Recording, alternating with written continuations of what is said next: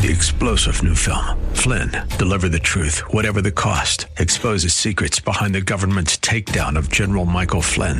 Flynn knew what the intel world had been up to. He ordered the first audit of the use of contractors. This set off alarm bells. He told the truth. He was the most dangerous person for Donald Trump to hire. They had to get rid of Flynn. Flynn, Deliver the Truth, Whatever the Cost. Available now. Watch it today. Go to SalemNow.com. SalemNow.com. This program is sponsored by the Psalm 127 Fund. For Zion's sake, I will not keep silent. For Zion's sake, I'll not hold my peace. Welcome to For Zion's Sake. Isaiah 62:1 is taken directly out of the Hebrew Scriptures when the prophet Isaiah declared, "For Zion's sake I will not keep silent, and for Jerusalem's sake I will not keep quiet, until her righteousness goes forth like brightness, and her salvation like a torch that is burning." Your hosts for the program are Shelley and June Volk, Jewish believers burdened to see Jew and Gentile become one. Believers strengthened in their faith and for their Jewish kinsmen to come to the saving knowledge of Jesus as the Messiah, the Son of God. Bless the Lord and welcome to For Zion's Sake. Thank you for joining us. We're the Volks. My name is Shelley. And my name is June. Hi, everyone. We're privileged to be with you as we start a new week of broadcasting. And this week we're going to look at a man who's only mentioned 4 times in Scripture. But, Junie, when we look at the life of this man, I think there's much instruction for us. In fact, I think the best way to start is just to read from each gospel the man mentioned. Of course, we're speaking of Joseph of Arimathea. We find Joseph mentioned in Matthew 27:57 through 60, which reads, "And when it was evening, there came a rich man from Arimathea named Joseph, who himself had also become a disciple of Jesus." And what's amazing, Shelley, is Joseph of Arimathea was a high priest, a Jew on the Sanhedrin council. And what's going on in these days with Chabad, with the Orthodox Jews having discussions about the Jewishness of Jesus, here this is coming alive in the Scripture, that there was a Pharisee, there was a high priest, there was a man on the Sanhedrin council who had become a believer in Jesus. Amen. All right, next we turn to Mark chapter 15, beginning at verse 42. "And when evening had already come, because it was the preparation day, that is, the day before the Sabbath, Joseph of Arimathea came, a prominent member of the council, who himself was waiting for the kingdom of God. And he gathered up courage and went in before Pilate and asked for the body of Jesus. And Pilate wondered if he was dead by this time. And summoning the centurion, he questioned him as to whether he was already dead. And ascertaining this from the centurion, he granted the body to Joseph.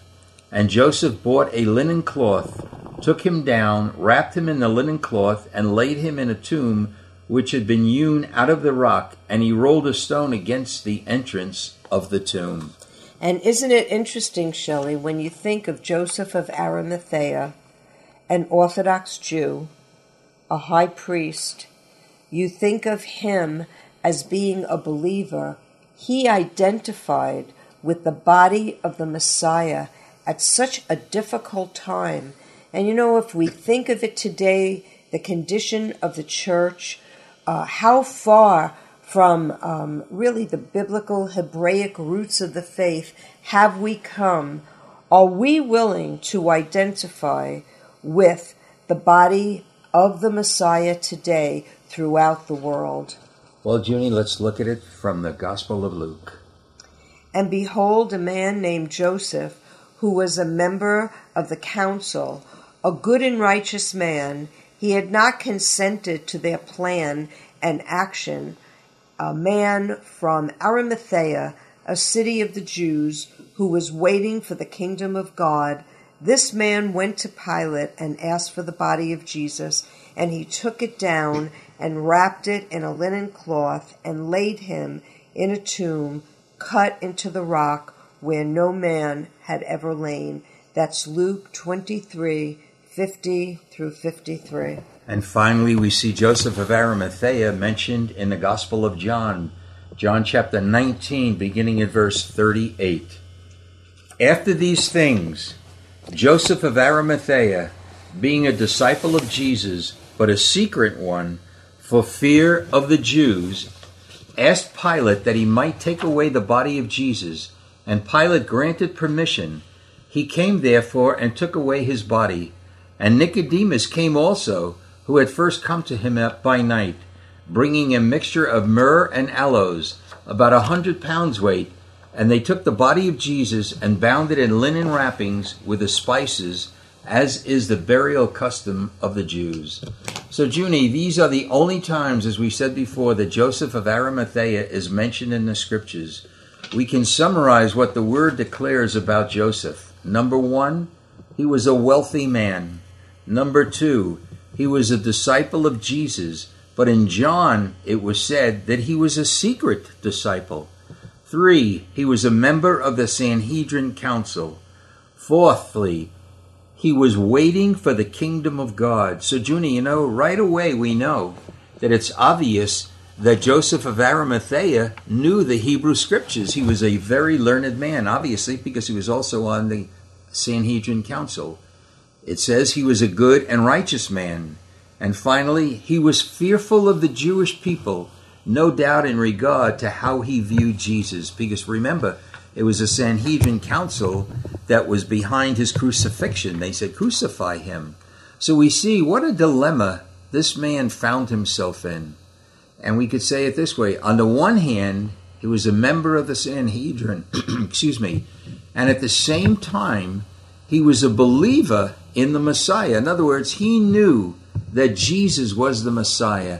And yet he was fearful of the Jews, but courageous enough to go to Pilate to take the body of Jesus and bury it. It's amazing, June, don't you think?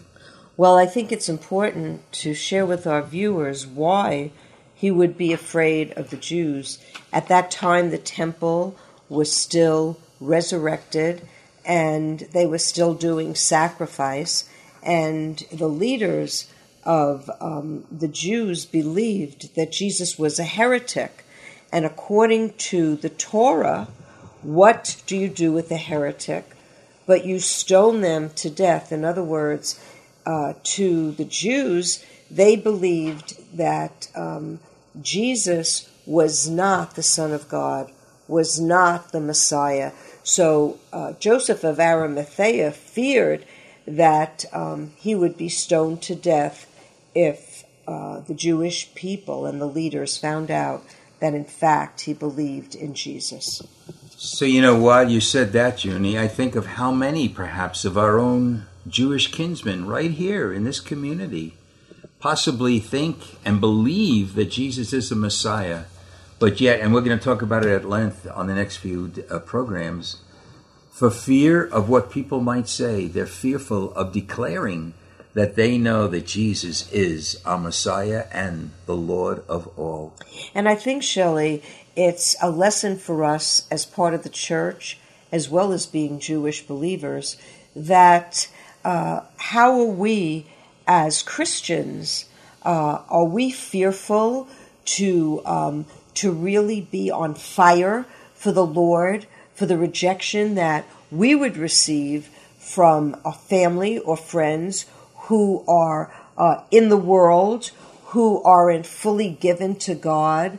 Are we willing to take such a stand today to be one with the Lord no matter what people think of us, no matter what the consequence might be in taking that stand with the Lord? And I really feel like in this time of preparation, in these dark days, it's so important for us to really cry out to God, to be one with Him, body, soul, and spirit, that He might change us and transform us, that we would be able to stand for the Lord in the days ahead.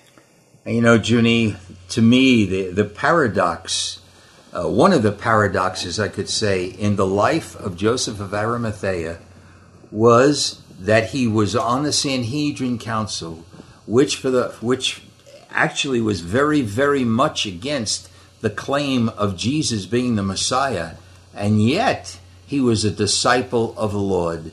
So the question that we need to ask ourselves now is this: is it possible to be a secret disciple of the Lord? Is it possible to really have the Lord in our hearts, be waiting for the kingdom of God, and yet not declare it? Are we not called, as John the Baptist was, to bear witness to the light? And Jesus was the light of the world. So the question we pose to all of our listeners: how many people in their hearts believe that Jesus is the Son of God, the Lord of all, and if you're Jewish, believe he is the Messiah, yet are fearful of the manifesting that belief in a visible way? Junie, it's a critical time, and we need to see who is on the Lord's side even today. And you know, Jesus is the light of the world, but he also calls us to be the light of the world. So if we allow him to live his life in and through us, our life then brings light and life into the world and to others. And you know, sometimes I don't think we realize the power of the resurrected life of the Messiah. When we give our heart and our life to the Lord, he gives us his life, and his life is filled with power, and his life is filled with joy, and his life is filled with peace. So when we yield our will to him and desire to do his will, then his life in us empowers us to be witnesses for him, to forgive, to love, to reach out, to love our enemies, to love the ungodly, to have a desire to see others come to the saving knowledge of Yeshua, of Jesus as the Messiah. And Joseph of Arimathea was an example for us in going to get the body of the Lord, because Jesus at that time, the disciples didn't understand and know. They thought, how could this be? The Messiah died. He's not supposed to do that. He's supposed to deliver us. He's supposed to deliver our people. He's supposed to overcome the Roman government. He's supposed to bring peace to the world. And so for Joseph of Arimathea to identify with the body of the Messiah at a time when it didn't look like he was who he said he was is very big. Just like today, Shelley, to identify with Jesus in the condition of this world and to believe what he promised will come to pass is very, very big. It really is powerful, Junie, and I pray that you and I, as well as our listeners, really grab hold of this, because you cannot put a lamp under a lampstand. That light, you cannot put it under. It needs to shine. And you know, the only physical demonstration of the Messiah in this day and age are the believers whose lives have been given over to the Lord. So, Father, we thank you, Lord. I pray as we look at the life of Joseph of Arimathea and the ramifications and the consequences of looking at this, you would speak to all of our hearts, Lord, to be that light in the world that Jesus calls us, and to be a demonstration that we serve a living God. We pray this in the name of Jesus. Amen.